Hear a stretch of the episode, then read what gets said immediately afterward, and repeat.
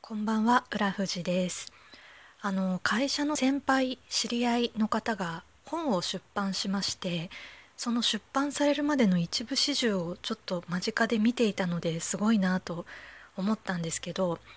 あのその先輩、えーと、紙の本を今回出すことになったんですが、その前段階としてあの Amazon の Kindle で読める電子書籍としてあの本をちょっと前半年くらい前かな？に出版していたんですね。でそれが、あのー、何万ダウンロードかになってで出版社さんから声がかかってこの度本を紙の本を出したっていうことなんですけどいやあの身の回りであちなみにビジネス本なんですけどビジネス本を出す方っていうのが周りに今までいなかったのでいやびっくりしてでちょっとその人のお話ししたいなと思ったんですけどその方40歳くらいの方で、えーと、東急でいうと部長職をしている方なんですけどあのもともとそんなにつながりがあったわけではなくただあのその方が社内の勉強会みたいなのを開いてたんですよね。で私もそれに参加しててで、まあ、その勉強会12時間くらいのやつが終わった後にあの社内のお茶飲めるスペースでお茶飲んでたんですよ。そしたらその方があのまあ歩いてきて「あさっきの勉強会聞いてくれてたよね。どうだった?」ってあの話しかけてくれてまずそこで話しかけるのがすごいと思うんですよね。あのコミュ力として。あの私だったらなかなかあんまりねその顔見知りの社員とか見たことあるってだけで声かけるっていうのがなかなかできないのでまあ、そうやって声かけてくれていやすごいあの分かりやすかったですし面白かったですみたいな話をそこで初めてして、まあ、そこでその顔見知りになったんですよねその方と。でそれからもうあのー、会えば挨拶をする程度の、まあ、つながりだったんですけど、まあ、半年くらい前にあの電子書籍を出すということでその方あの社内のあのメーリングリストを使って宣伝してたんですよあのこの度本を出しますみたいな。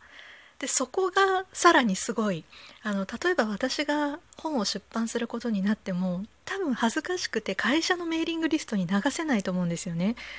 けどもその方はあの、まあ、会社にもちろん事前に許可も取ってるしあのこういう本を出すことになったので皆さん是非読んでくださいそしてあのよかったらレビュー書いてくださいみたいな感じでもう率先してあのそういった宣伝活動をしてでやっぱりそういう方なのでみんな読んで、まあ、気軽に Kindle で読めますし、まあ、読んで「いやレビュー書きました」みたいな感じでみんなが応援しててであれよあれよという間にもうあのランキングに入ってみたいな感じになっててでそこからまあ多分半年くらいだと思うんですけどしてあの、まあ、こんなコロナ禍ですけどあの会社で会う機会があったんですよねその方と。そしたら「あ久しぶり元気?」みたいに声をかけてくれてでその時に「いや実はあのこの前僕電子書籍出してたじゃん」とそれが好調で出版社から連絡が来て「あのこれ紙の本で出しませんか?」っていう話になったんだよって言ってくれてえー、そそんなことあるんだと思ってなんかその流れってまあ一般的なんですかね今は。なんかいやすごいなと思ってでその方、あの、よくよく聞いたら実はそのビジネスについてその自分がまあ考えたこととか、あの、これがいいって思ったことを3年以上ブログに書いてたらしいんですよ。で実名で自分の名前を出してブログとかをやっていて、まあ、もちろんツイッターとかもやっててなので出版社からしてももうすぐ調べられますよねあの電子書籍を見てその著者の名前を検索したらそうやってコンテンツがいっぱい出てくると。なのでそうやって連絡が来てで、まあ、ただ電子版だとちょっと、あのー、ページ数が少ないから書籍化に伴ってなんか2倍くらい書かなきゃいけなかったって言ってたんですけど、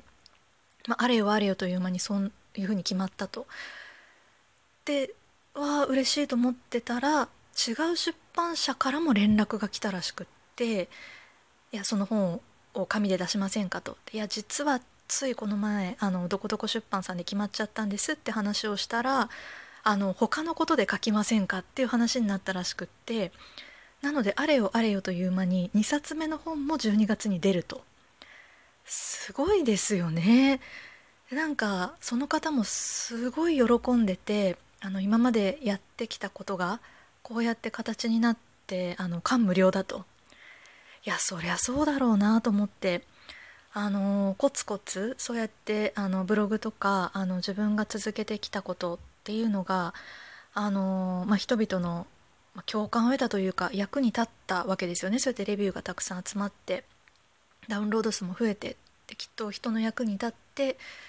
でじゃあもっと大きいチャレンジをできるようになるっていうのってやすごいなって本当に間近で見てて思ってやっぱりその方自分からすごいそれをしかも発信するからこそこそやるのではなくて堂々と発信してるところがすごいかっこいいなと思っていやなんかすごい眩しかったですね。もう少年のような笑顔で「いや嬉しくてさ」みたいなことを言ってたんですけどああこういう風にしてる人だったら確かに周りも応援したくなるし、ね、レビューも書きたくなるし私もあの紙の本早速頼んであの今日届いてましたけどあのこれから読もうと思うんですけど、うん、でなんかそのあれよあれよという間にあのななんつったかな電子版の新聞だかニュースサイトだか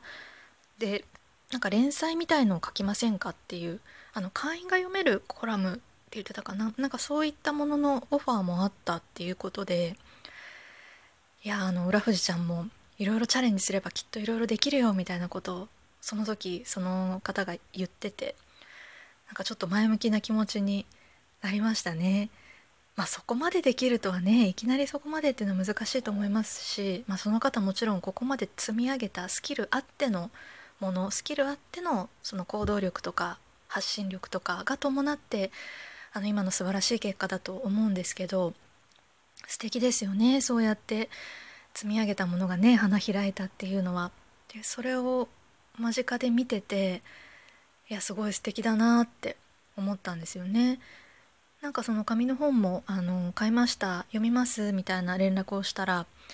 あのありがとうもうひと踏ん張り応援してねみたいな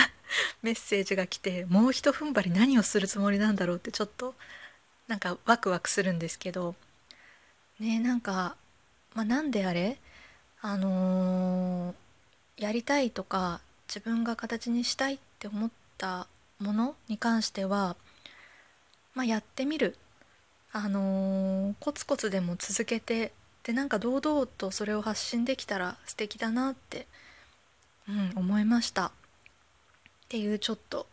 会社であった身近な方のお話でした。はい。それでは今日はこの辺で失礼いたします。聞いていただきありがとうございました。浦富士でした。